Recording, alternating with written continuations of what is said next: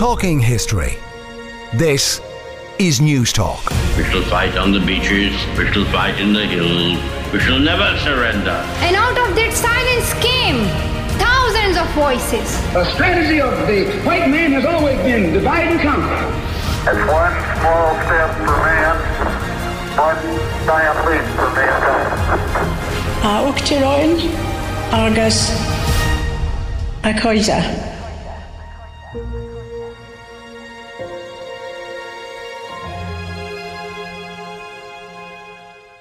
Good evening and welcome. We're talking history on News Talk 106 to 108 with me, Patrick Geoghegan.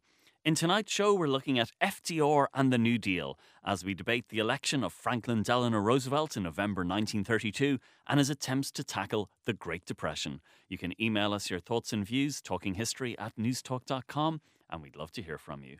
Last week, we looked at the music and legacy of a band who changed popular culture forever as we discuss the history of the Beatles. And if you want to listen back to this or to any of our older shows, just go to the News Talk app, powered by Go Loud, our website, newstalk.com, or wherever you download your podcasts. You, Franklin Delano Roosevelt, do solemnly swear that you will faithfully execute the office of President of the United States and will to the best of your ability, preserve, protect, and defend the Constitution of the United States.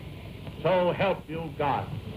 I, Franklin Delano Roosevelt, do solemnly swear that I will faithfully execute the office of President of the United States and will, to the best of my ability, preserve, protect, and defend the Constitution of the United States. So help me God. Tonight's show is on FDR and the New Deal. On the 4th of March 1933, Franklin Delano Roosevelt was inaugurated the 32nd President of the United States in the middle of some of the darkest days of the Depression. Promising that the only thing people needed to fear was fear itself, FDR set out about restoring confidence with an energetic first 100 days in office and his programme of policies, the New Deal. Let me assert my firm belief that the only thing we have to fear is fear itself. Nameless, unreasoning, unjustified terror, which paralyzes needed effort to convert retreat into advance. In every dark hour of our national life, a leadership of frankness and of vigor has met with that understanding and support of the people themselves, which is essential to victory. And I am convinced that you will again give that support to leadership in these critical days. In tonight's show, we want to reassess the rise to power of FDR, how he won the 1932 election against Herbert Hoover, and re examine the New Deal and its legacy. And to help me do this, I'm delighted to welcome our panel of experts. Professor Iwan Morgan is Emeritus Professor of United States History at the Institute of the Americas, University College London, an expert on modern American politics. His books include FDR, Transforming the Presidency and Renewing America. Professor Bernadette Whelan is Professor Emeritus in the Department of History at the University of Limerick. She has published extensively on American Irish diplomatic relations, including the book De Valera and Roosevelt Irish and American Diplomacy in Times of Crisis. And her new book, Irish First Ladies and First Gentlemen, 1919 to 2011, will be published next month. Professor Michael Cullinane is the Lowman Walton Chair of Theodore Roosevelt Studies at Dickinson State University and public historian for the Theodore Roosevelt Association. And his books include Remembering Theodore Roosevelt. Well, you're all very welcome. And later in the show, I'll be talking to Jonathan Darman, a journalist and author, and the former political correspondent for Newsweek magazine. And his latest book is Becoming FDR The Personal Crisis That Made a President, about the years of personal struggle that remade Roosevelt's character. You are all very welcome. And Michael, I might begin with you and a question about Theodore Roosevelt and Franklin Delano Roosevelt. What is the exact relationship? They're fifth cousins, is that it? They are fifth cousins, and they're close in a number of other ways. Uh, FDR was really inspired by Theodore Roosevelt. So Theodore Roosevelt was president when Franklin gets married to Eleanor Roosevelt. And Eleanor Roosevelt is Theodore's niece, so his brother's daughter. In fact, uh, Theodore Roosevelt would give Eleanor away at the wedding of Franklin and Eleanor. And he was a major influence as president on a young Franklin Roosevelt. And of course, when Franklin Roosevelt goes on to run for vice president in 1920, his uh, his cousin, his more famous cousin Theodore, had, had just passed away, and he kind of takes up the mantle of the Roosevelt name from you know the 20s, the 30s, and then of course the 40s. So, uh, but intellectually, ideologically, Theodore Roosevelt is very much an influence on young Franklin Roosevelt. So, Iwan, talk to me about the 1920s then, because as, as Michael mentioned there, he was the vice presidential candidate in the 1920 election. James Cox loses that election to Warren Harding, the Republican candidate. And the Democrats are kind of in the wilderness then in the 1920s. But of course, FDR also contracts polio in that decade as well. So it really is a difficult decade, both politically and personally. Yes, um, it was a disastrous year for the Democrats in 1920, though Roosevelt, FDR, acquitted himself well in the campaign and was considered the coming man in the party. But then uh, in the summer of 1921, disaster strikes. He gets polio, and uh, from uh, uh for the next six years, he is really out of things as he tries various cures, uh, physical cures to regain the use of his paralyzed legs. He's paralyzed from the waist down. Now, he's out of action politically in the 1920s, and this is a disastrous decade for the Democrats. And the party is divided between its uh, dry wing and wet wing over prohibition its rural uh, base of support and its urban base of support, its uh, fundamentalist Protestant uh, base, and its emergent Catholic and ethnic base.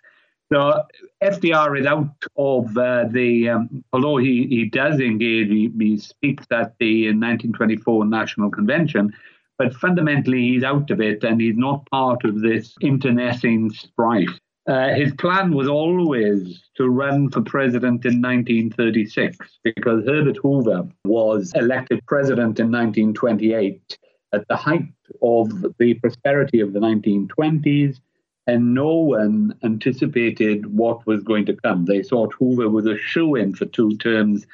FDR was looking for 1936.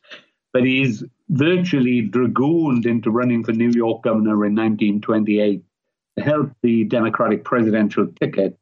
And in a, another very, very bad year for the Democrats, he carries New York by the slimmest of margins. And once you're governor of New York, you are in an excellent position. It's the biggest state in the union at that time. You're in uh, an excellent position to project yourself for a leadership bid. And then comes the uh, Wall Street crash, uh, the great contraction or the Great Depression of 1929 to 1933. And Herbert Hoover, the apostle of prosperity, is really, it's quite clear that Herbert Hoover isn't going to be re-elected. And FDR uh, comes out of the pack of Democrats to win the nomination and to go on to win the election in a landslide in 1932. And Bernadette, it is fascinating to look at that 1932 election and see and try and see how much of it is it a vote for FDR and how much is it a vote against Herbert Hoover. Yes, and I think that's that's often a problem um, during elections, irrespective of where they are, uh, particularly if the economy is going so badly as it was uh, by then. Um, and you know, you, you can ask the question: What impact did depression have on the election of 32? And 1932 was the worst year of the depression and then coincidentally an election year. So um, he, I think, as as Ian just indicated there, he hadn't intended running for, uh, for until the next cycle, um, and it came around earlier. Now he had also uh, reinforced, I think, his credentials while uh, as governor of New York, uh, because although he didn't have that much, that many resources, or obviously uh, national authority, it's at state level, um, he was able to introduce a couple of programs that did seem to assist those who were really suffering during the Depression. Now, they weren't terribly successful, they weren't terribly extensive, um, but at the same time, he had shown um, some leadership which was lacking, obviously, at the uh, presidential, at the national level. Um, so he came around at a good time. uh, and his time came around. Um, it was very opportune, and really there was, you know, he won as we've just said in a landslide. Um, and you look at the election results, and you look at a map, and you just see a complete landslide. And of course, the Democrats also won control of both houses of Congress, which we've seen in so many American elections since, and even today is vital for any president who wants to uh, implement his policies. And Iwan, when he accepted the nomination in the summer of 1932 for the Democratic Party, uh, FDR said that he, I, I, pledge you, I pledge myself to a new deal for the American people. And that captured the imagination. It became the, the, the brand name, the label for this program of policies. But did he ever actually kind of set out what the New Deal was, apart from the fact that it was going to restore confidence and faith in the economic system? Well, um, the short answer to that is not in any detail. There are some historians who believe that uh, he was really making it up as he went along, uh, that there was no blueprint. Uh, uh I happen to believe, and this I think is becoming a more conventional viewpoint now, that uh, there was greater understanding in the Roosevelt camp about what they wanted to do. Uh, quite clearly, if anybody uh, trying uh, to make up their mind about voting for Hoover or for Roosevelt in 1932 knew what they were going to get. They might have been voting against Hoover, but Hoover stood for a minimalist federal government. FDR uh, did enough in the campaign uh, to show that he believed in an activist federal government. And um, uh, he uh, he writes, or more accurately, he puts his name to an article that appears in a very popular journal shortly after the election. And if you read that article, it spells out much of what the New Deal did. Uh, so he wasn't he wasn't. How can I put this? Uh, sailing into the blue without uh, a compass. Uh, he had some broad idea and uh, uh, he was willing to experiment. If something didn't work, he was willing to uh, uh, try something new. But I think we have to understand too that Roosevelt wanted reform as well as recovery. Uh, he wasn't interested in going back to the kind of America that existed in the 1920s, as he saw it a very unequal society um, distribution of income was heavily skewed towards the top and uh, no rights for underprivileged groups. And it's quite clear that he wants uh, to, uh, to uh, institute reforms um, to help those in the bottom half of the income distribution. And sometimes those reforms uh, actually go against the grain of recovery. Uh, give you an example. In 1935, he instituted Social Security, uh, the Social Security old age pension and unemployment insurance program. And that's a contributory program where workers pay into the system out of their wage packets. And that uh, Social Security tax starts to be collected in 1937 and sucks purchasing power out of the economy just at the moment when uh, the recovery of the first term is running out of steam, and it's instrumental in bringing about a new recession within a depression in 1937. If there's one word which sums up what FDR was after, it was security. Uh, security uh, for families, uh, for individuals who uh, really needed the help of the state to get by. And uh, that is the leitmotif of the New Deal as it goes forward. And Bernadette, how difficult was it for people during the, the Great Depression in the United States? Because some political commentators were thinking that democracy itself was going to be under threat, that the Constitution might have to be put on the shelf for the duration of the crisis. And it very much seemed like it was something that could destabilize completely the entire country. Yes, you're absolutely right. And the, the difficulties, I think, in particular, were evident in the um, bonus march um, in 1932. Um, as we know, in, in 24, the US government had awarded World War I veterans a bonus. And in 32, um, you know, it hadn't been paid. And they demanded about 10,000 unemployed World War I veterans. They marched. um, on Washington and insisted that they would be paid. Um, and there's these wonderful images of the bonus marches, which are useful for anybody teaching. Um, the, the boners, even the, the, the, the, protesters, even they built their shanty towns, which they called Hooverville, and uh, Congress had refused to pay the bonus. But Hoover reacts by um, calling in General um, MacArthur, who used tanks, tear gas to drive the veterans and their families out of Washington. And I think not only, obviously, did it increase Hoover's unpopularity, but it also showed in a way that how democracy was so fragile um, in America and indeed was, was, was under, under threat um, because of the depth of the um, circumstances of people, the poverty, um, uh, the deprivation, etc. And in a way, it illustrated for so many the gap between uh, those in power, Hoover, um, and as um, Iwan was just saying, his minimalist approach, and the reality on the ground, the daily life for people. So yes, um, democracy was under threat for so many, and it, it, it, it, was viewed that way, and which of course accounts also for that major landslide, because um, not only was was um, Roosevelt going to bring in hopefully some greater government intervention, but he was also bringing hope to people uh, that things would improve. And Michael, it's fascinating. We, of course, have the benefit of hindsight and we know just exactly uh, what FDR did in office and this uh, unprecedented, unique four times elected to the presidency and, and all of that. But back in 1932, when he was elected for the first time, people didn't know how it would turn out. And I'm, I'm always intrigued and fascinated to see the number of people and the number of commentators who didn't have a high regard for FDR. They didn't think he was particularly clever.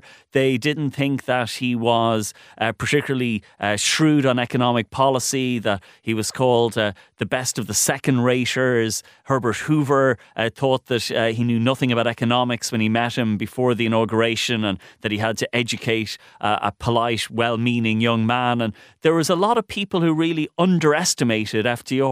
Absolutely. And Herbert Hoover is the complete opposite. I mean, he's a great humanitarian, he's he's a business person of, of high esteem, and yet he fails completely to stave off economic depression worldwide. So I don't think that impression of FDR is fair. And obviously, over time, the American public and commentators take a much different approach. But certainly at the outset, he's seen as a a man with a silver spoon in his mouth. He comes from a wealthy family in upstate New York, and he hasn't had to work very hard. He's called by the banking people, uh, his, his friends from Harvard, a traitor to his class because uh, he, he institutes policies that, um, that that don't seem to enrich the wealthy, but rather, you know, try to give a, a, a fair deal to Americans. I wanted to just go back to Iwan's point about how much of the New Deal itself was planned, because I think he's spot on about the changing view of the New Deal as being something that had more of a, a sense of where it was going than initially thought.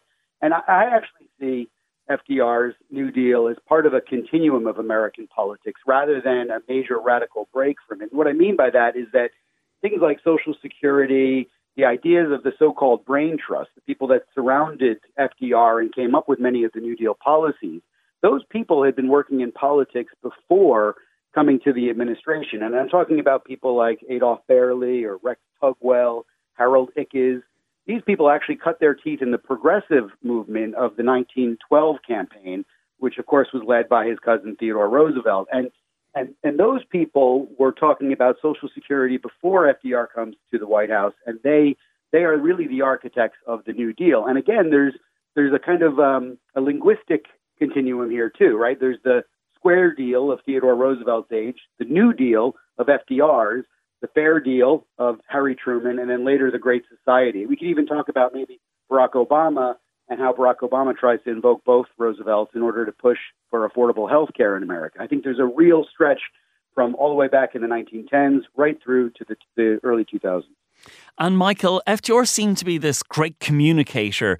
He was able to use the radio to, to speak directly to the American people through these fireside chats. You people must have faith. You must not be stampeded by rumors or guesses. Let us unite in banishing fear. We have provided the machinery to restore our financial system, and it is up to you to support and make it work. It is your problem, my friends, your problem no less than it is mine. Together, we cannot fail. But he also seems to be someone who was relaxed about politics. He didn't look stressed like Herbert Hoover. He didn't seem broken by the crisis. He looked like he very much enjoyed politics. He enjoyed being president, and nothing was going to phase him. He did, and he's got this sort of charisma. You know, he famously, when he meets dignitaries from around the world, I think his foreign policy is really uh, good to look at in, in this case. You know, he he serves cocktails and hot dogs to the king when, when the king visits the United States. He he meets uh, Churchill meets him completely undressed, and uh, Franklin Roosevelt barely bats an eye and just starts talking about foreign relations. He had this manner about him that was sort of, you know, very warm and affectionate to those that he met. Um, his his cousins used to come and visit him in the White House, and he would talk about matters of state uh, with them freely. Um, and and of course, his wife Eleanor would say, "You can't talk about these things, Franklin." And Franklin would just kind of continue to talk. It was like other presidents we think of, maybe like Bill Clinton, who has this sort of indomitable spirit and, and willingness to engage with people on their level about the things that interest them. FDR had that very much as well, and I think that's one of the things that uh, led to his four successive election victories. And you now, whenever someone is elected or whenever someone becomes prime minister at Taoiseach or whatever, they talk about the first 100 days and what they're going to uh, try and achieve. But of course, that all goes back to FDR and this this extraordinary first 100 days and this extraordinary amount of activity. Absolutely. Uh, it's an impossible bar for anyone else to follow. Uh, uh, FDR uh, collaborates with Congress. I've got to say that uh, much of the legislation of the first hundred days uh, wasn't FDR's own creation. It was partly the creation of cabinet officers, partly the creation of congressional Democrats who had been calling for activism during the Hoover period.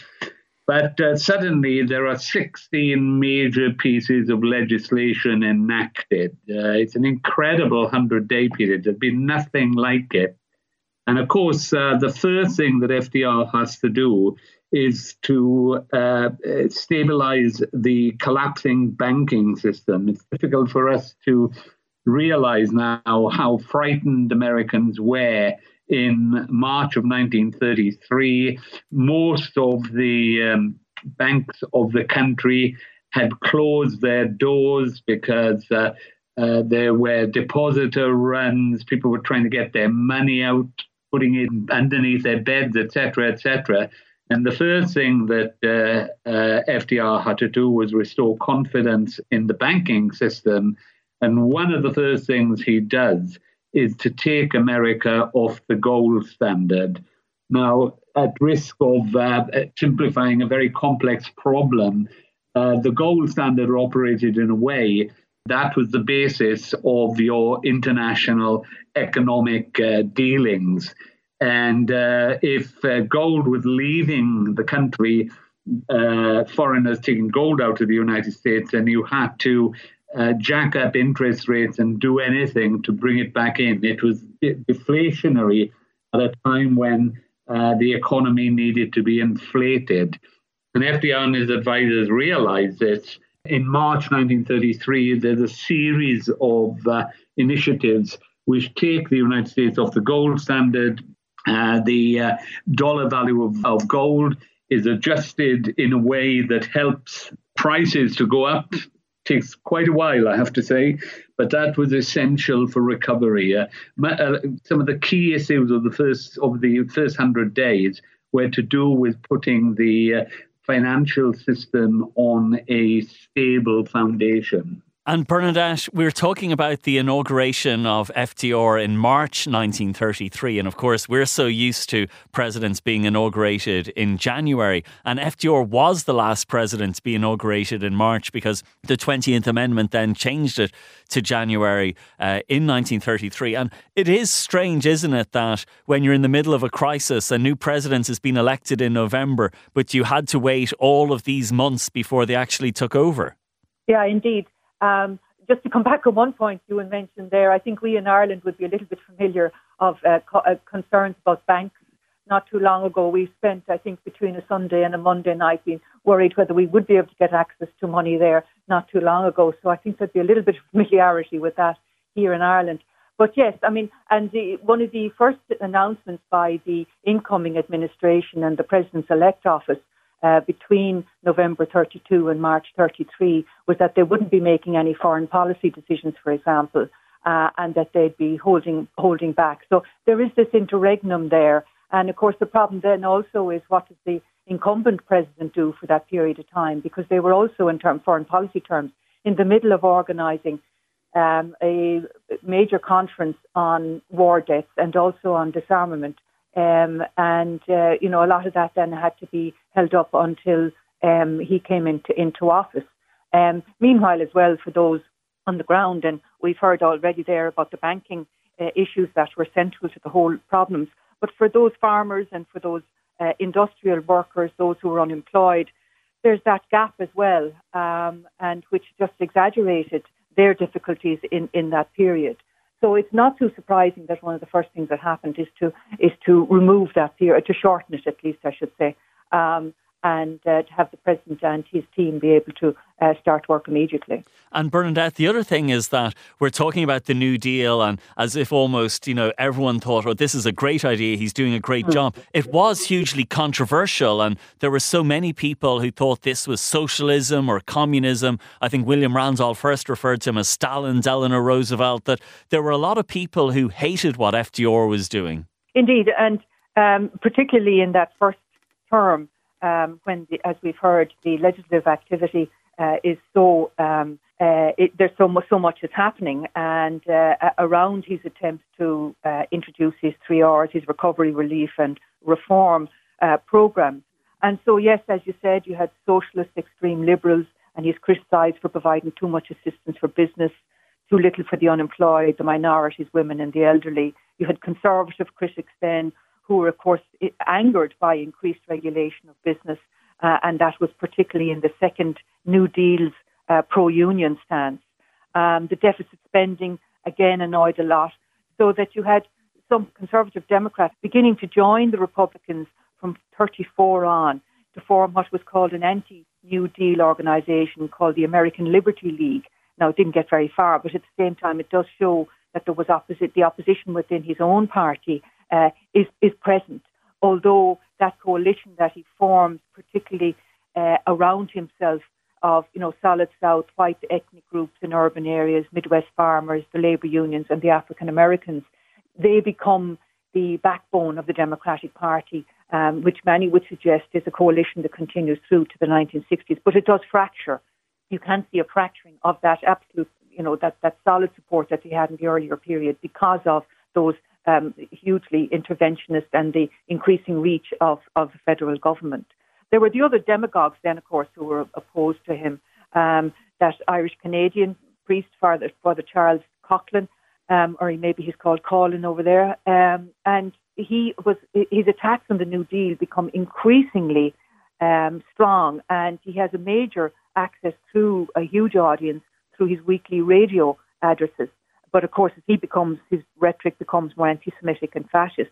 The Catholic Church closed down his uh, radio broadcasts. Uh, there were others as well who opposed him, individuals such as Francis Townsend, who was a proponent of the old age pension, as we've just been hearing about from an early stage. Um, and he was popular before the Social Security Act um, was, was put in place, uh, which uh, again abides with what Iwan was saying. Um, Kingfish Huey Long, Governor Senator of Louisiana, he had a plan to end the Depression, which was to promote shared wealth, um, which was really quite unbelievably ridiculous. And of course, that, that got nowhere. But he did challenge FDR for the Democratic assassination, uh, for the Democratic nomination in 35. But he was then killed by an assassin, so he was out of the picture. So there were those who opposed hugely um, those radical parts of the New Deal and those underlying principles of state intervention. And indeed, just as um, FDR was described as by many as, as, as a communist. Um, you also had De Valera in Ireland, uh, who greatly admired the New Deal, being described in such terms by some opponents as well for a period of time. Michael, how successful was the New Deal? Because you had a whole raft of policies and all these alphabet soup agencies being created and trying to get people back to work. But it seems like some elements worked, some didn't. There was still high unemployment at the end of the decade. So it definitely seems like some parts worked better than others. I think that's right. Yeah, some do work better than others. I mean, you can take things like FDIC, the Federal Deposit Insurance Company, which we still have today, which is effectively the insurance on banking deposits. You can think about the Tennessee Valley Authority, which creates a public utility in the Tennessee Valley that is still around today and is kind of the blueprint for public private partnerships in major uh, engineering construction works. And then there's other um, parts that, that kind of failed, but failed successfully. So I'm thinking here of the National Recovery Administration or the NRA, not to be confused with the National Rifle Association, of course. Uh, but the National Recovery Administration was a, an agency that Roosevelt created in order to have business, uh, the unions, and the government working together in a kind of corporation that set standards for fair practice. It also set prices in some cases as well. And although the NRA would only last a couple of years, it and it was basically deemed unconstitutional by the Supreme Court. Many of the standards of those age uh, of those various industries that took part in the NRA have since become the standard practices for those industries to this day. And then, and then there's other uh, things that um, I think were hugely successful. My grandfather was in the Civilian Conservation Corps.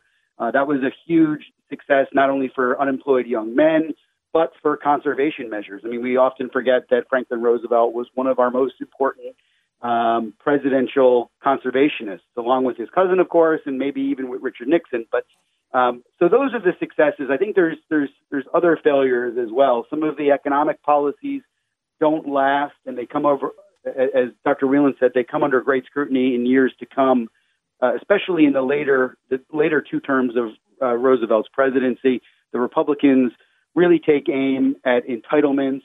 Uh, at the second New Deal, which has less success particularly around the Banking Act uh, and uh, around the, the, National Labor Relations Act, better known as the Wagner Act.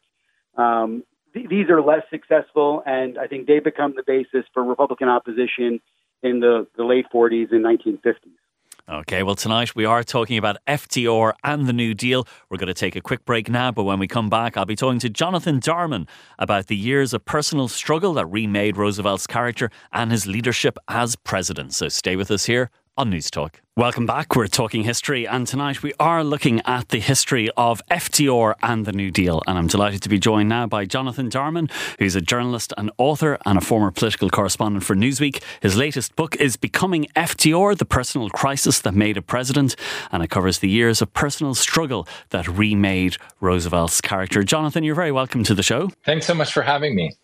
It's a fascinating dimension to the life and story of FDR, the way I suppose his life was turned upside down in the 1920s. So, what exactly happened? So, I think a lot of people don't realize that Franklin Roosevelt had a whole career in public life before he got polio at the age of 39. He had actually been the Democratic candidate for vice president in 1920, and his whole persona in politics up to that point had been based very much around his physical presence. He was a tall guy, he was a handsome guy, he was an athletic guy, and he really used his person his physical presence to his advantage. He got on that 1920 ticket in part because of the Democratic nominating convention that year. He made such an impression on the room, jumping over rows of chairs, starting fights, stealing signs, and people thought, "Oh, there's a young Roosevelt in a hurry. That's the kind of person we want on our ticket."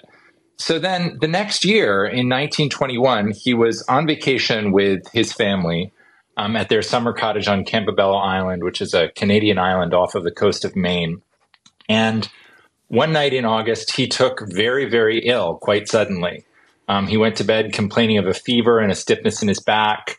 He woke up the next morning and he had essentially lost the ability to control his much of his body uh, within 72 hours of that, he would lose the ability to walk completely and he would never get it back again. He went through there on that island, which was quite remote. There was there was no phone line. Uh, the house he was in was quite was only gaslit. There was only one doctor who serviced the island, and he he arrived by boat from a nearby town on the Maine coast. FDR went through this horrible ordeal there that for about two and a half weeks, where he was gravely ill, and no one knew exactly what had happened to him. Um, and finally, at, at, at, the end of August, Uh, they got the proper medical attention, and he was diagnosed with what was called at the time infantile paralysis or polio, which was in 1921 about as terrifying a diagnosis as you could get because there had been these horrible epidemics in American cities that had uh, killed thousands of people, many of them children. So when FDR got that diagnosis late in that summer of 1921, I think he understood right away uh, that his the course of his life had been perhaps irrevocably changed. And I think up until then, a lot of people saw him as a somewhat shallow figure. Uh, he lacked empathy. And in the way that he overcame this challenge and the way he learned to, to deal with, with his polio, I think it transformed his character as well. I think that's that's so key to understanding FDR and understanding his presidency. Before he had polio, I think he had this sort of idea that he could do good in the world, but that first he had to become great. And so a lot of it was very sort of inward focused. He was trying to sort of advance his own career. I think polio is the first time in his life, really, that circumstances awaken him to what suffering is like for the sufferer. Um, and I saw this in my research in, in, in some really interesting ways. One of them was by looking at the correspondence that FDR had with other polio patients. Um, starting from the first days after his diagnosis was announced to the public in the fall of 1921. Again, because he'd been a public figure, when it gets announced that he had had infantile paralysis, it was a big story. And a lot of people started writing him letters, um, you know, people who had had polio or who had family members who had polio. Um, and some of them were sort of asking for advice on what he had done to seek treatment, but others were offering it. And I was particularly struck by one letter he received from a gentleman who came from a totally different background from him, someone who'd been a railroad worker in Massachusetts. Uh, this person described um, spending seven years in a hospital um, recovering from the effects of polio and still was completely paralyzed. And in his letter to Roosevelt, he talked about how rage and shame had impeded his recovery. And in that letter, he said, Mr. Roosevelt, whatever you do, don't worry, it won't help any. And so when you consider this incredible capacity for empathy that exists in Franklin Roosevelt, I sort of look to that moment as the beginning of it because I think there's a direct line from that idea, Mr. Roosevelt, whatever you do, don't help any, to the only thing we have to fear is fear itself. And it's funny you mention that line because at the inauguration, I was looking at the footage of it. He does appear to be walking. And if you didn't really know how it was more perhaps using his upper body strength, you would actually think that he did have the power in his legs. It's a really interesting, nuanced uh, topic because I think that's right. I think a lot of us who've who've learned the history of, of FDR and the Depression era think that his disability was this sort of carefully choreographed secret that was kept from the public. And they did do a lot of things to make it look like he was more physically mobile than he was. Whenever he appeared in public, he would be wearing steel braces on his legs. He would be sort of fully supported uh, by someone else who was who was holding him up, and he would have crutches that he would use to balance himself on. Um, but at the same time, one of the things that was really interesting to me in researching this time period was coming to understand that FDR's uh, the fact that he'd had had polio and uh, the, the fact of his disability were not a complete secret from the public. If you were reading newspapers in the 1920s and early 1930s, you knew that FDR had had polio and you knew that he hadn't fully regained the ability to walk. And it was actually a part of his sort of political persona that he sold to the country that he'd had this amazing comeback story. And I actually think that's quite important when we try and understand what the genesis of this incredible relationship that Franklin Roosevelt had with the American public. People knew when he talked about hope and about overcoming fear that this is someone who knew whereof he spoke. He had been through this himself. Well, Jonathan, it's been absolutely brilliant talking to you tonight. Jonathan Darman, the author of Becoming FDR, The Personal Crisis That Made a President. We'll take another quick break now. And when we come back, we'll be talking about the second New Deal and the impact and legacy of FDR. So stay with us here on Newstalk. Welcome back. We're talking history and we are talking tonight about FDR and the New Deal. Iwan, can we talk about the second New Deal then from 1935 on? Because you'd mentioned about the first one was about relief, then he also was interested in reform. What were the significant reforms that FDR was trying to bring forward?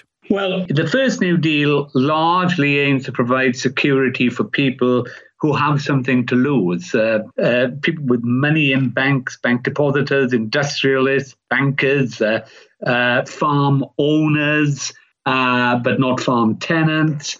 And then in the second New Deal, which conventionally dated 1935 to 1938, he shifts emphasis to uh, to provide security for the have-nots. And the um, labour legislation, the Wagner Act, is very important in this regard, although it's very controversial because you, it leads to a number of strikes as, uh, as the unions struggle for recognition with the uh, big corporations. Uh, probably the most significant uh, social welfare initiative in American history, the Social Security Act of 1935, uh, uh, um, creates contributory pensions and contributory unemployment insurance. But he can't go very far because uh, he begins to lose the support of conservative Democrats in Congress. There's a lot of stuff that he hopes to get to, but he doesn't. And uh, the last great reform of the New Deal was a law, uh, the Fair, Fair Labor Standards Act of 1938, and that is gutted by Southern Democrats uh, who want uh, to keep keep labour uh, in their region for competitive advantage. Uh, because companies will begin to relocate there, they believe, uh, looking for inexpensive labour.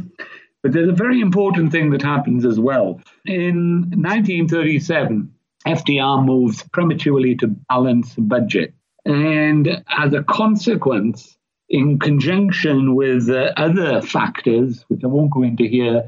But what it does is premature and it halts the recovery. Uh, the economy needs fiscal stimulus, and suddenly we are into a new recession. The uh, promising recovery of the first term is stopped in its tracks. And it's at this juncture that FDR begins to move uh, to get out of the recession in 1938 to institute Keynesian economics. It's still pretty timid Keynesian economics, but uh, now uh, what we have is the adoption of a deliberate economic strategy, use deficit budgets to compensate for the decline of the private economy. The impact of these of deficit spending doesn't become apparent in, until World War II. And suddenly you have massive government spending during the war, deficits that you could never have imagined uh, 10 years earlier.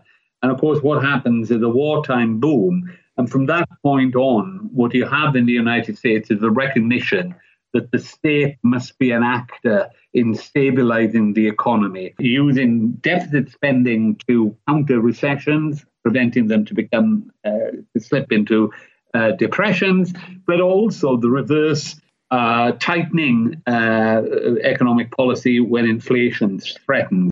But I would like to point out one thing which is often overlooked in the record of the New Deal. Yes, there was this recession in 1937 and the first half of 1938, but overall, in the first term, the economy uh, grows by 8% a year. And in 1939 40, it grows by another 8% a year. Now, that, those are remarkable economic statistics. Uh, we'd kill for them today, wouldn't we? Uh, but uh, the depression is so deep, the loss of wealth has been so great, and business confidence is so fragile that even that does not do enough to drag America out of the Great Depression. It's only with the coming of the war and the armaments economy uh, that emerges uh, in 1941 42 that full employment is restored in the United States and full recovery. And Bernadette, before all of that, uh, FDR has to seek re election in 1936 and he's up against Alfred Landon for the Republicans. And I wonder how, to what extent was that election a referendum on the New Deal? Yeah, indeed. I think the he certainly saw his what was still a fairly substantial victory in 1936 as permission to continue with his with his policies. And of course, it also brought forward one of the major controversies around his whole tenure, which was the Supreme Court packing. Um, and that he saw it also as a permission to remove the court as an obstacle to um, the plans of, of any president. Um, there's loads of issues around it, whether it was a, a, a move by a, genuine move by a genuine dem- Democrat. Um, nevertheless, um, he had encountered a lot of opposition from the Supreme Court, um, which had a conservative majority, and its rulings had frustrated his, his programs. So he had attempted to appoint uh, pro New Deal justices there during his first term and had failed. Uh, and then he, in that, as a consequence of that election, um, uh, he sought as permission, as I say, to to to, to change, um, to continue uh, with his policies and to try and dilute the power of the of the Supreme Court by adding um, new justices for those who were over a certain age. Um, so, of course, there was huge opposition to the court reorganisation, and even though the Congress rejected the plan, the aftermath of the court packing was that the Supreme Court became more supportive of his plan, um, uh, uh particularly because, as we've just heard, the depression was was continuing. So the need for um, that legislation to continue to flow through Congress um, was intense. He was fortunate, of course, then that certain justices later retired during his second term, allowing him to appoint a majority uh, on the court. So it certainly, the New Deal certainly, it did lose momentum, as we've just heard, um, after 36 into 37, 38. Uh, he has to kind of pivot somewhat.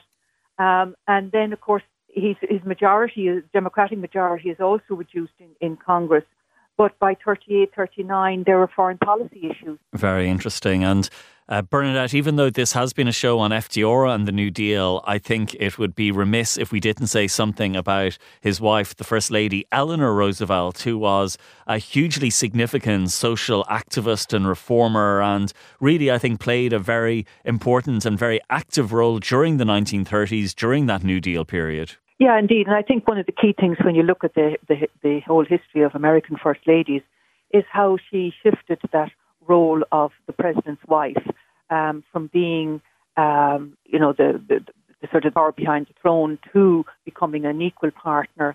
Um, and indeed, uh, she herself would talk about that.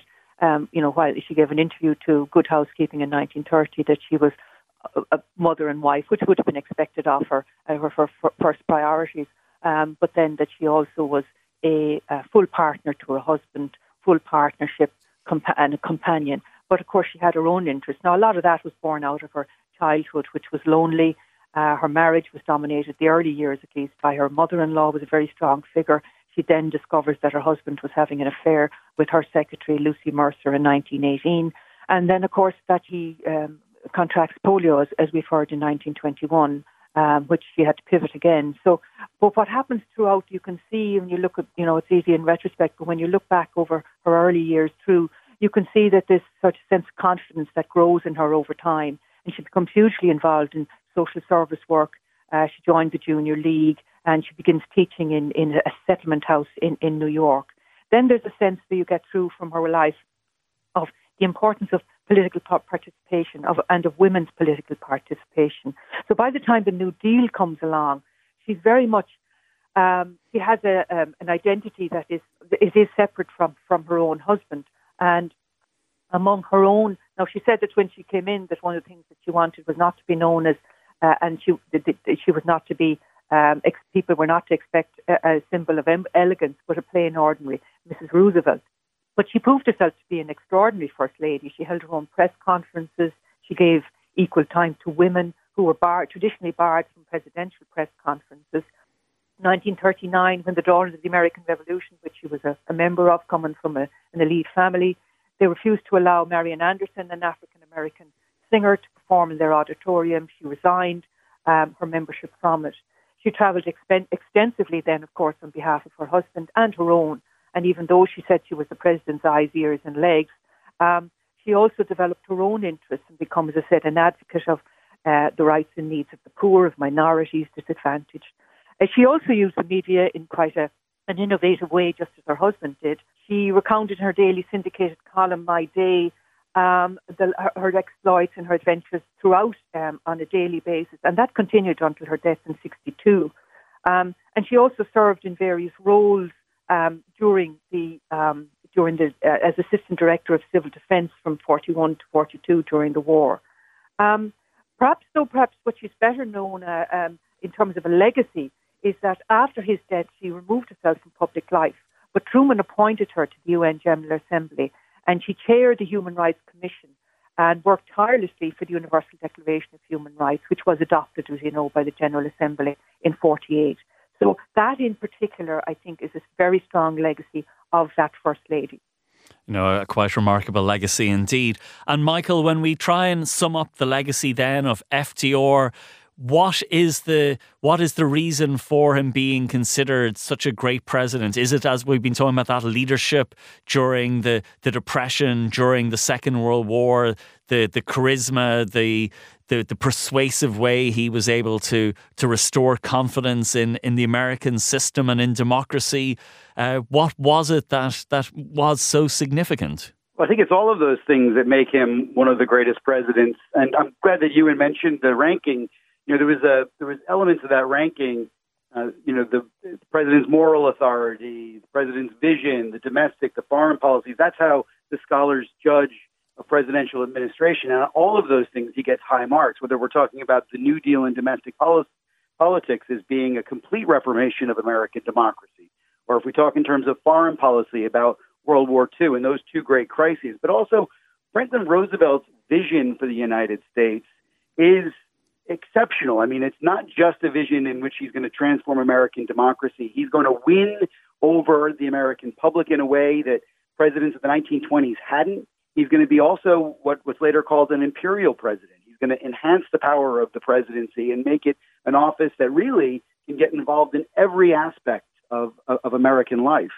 And on top of all that, I think his moral authority, which is another one of those um, those characteristics that we talk about in, in, in ranking presidents, his moral, moral authority is quite high. I mean, the, uh, unlike nowadays where we know every scandalous element of, of a president's life, affairs of Lucy Mercer, I mean, those are not in the public eye. Even his, um, his disability is not really in the public eye. At a lot of public events, his son James is helping him to walk, and, and the media doesn't report on it um, as extensively as, as they might nowadays. Um, although I say, Franklin Roosevelt is not afraid to talk about disability either. I mean, he heads the, the March of Dimes campaign that, that looks for a cure for polio and eventually succeeds. So, on all of these levels, I think he's he's not just um, the, the president during the Depression or the president during World War II. Those are there, and those certainly make him one of the greatest. But on a number of levels too, he really is a moral crusader and and, and a reformer of American democracy, and and that's why most historians give him high marks.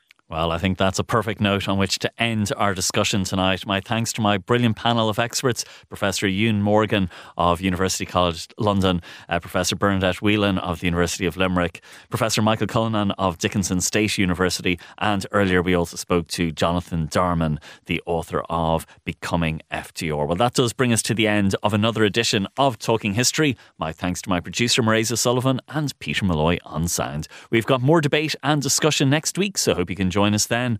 We've been talking history. Good night.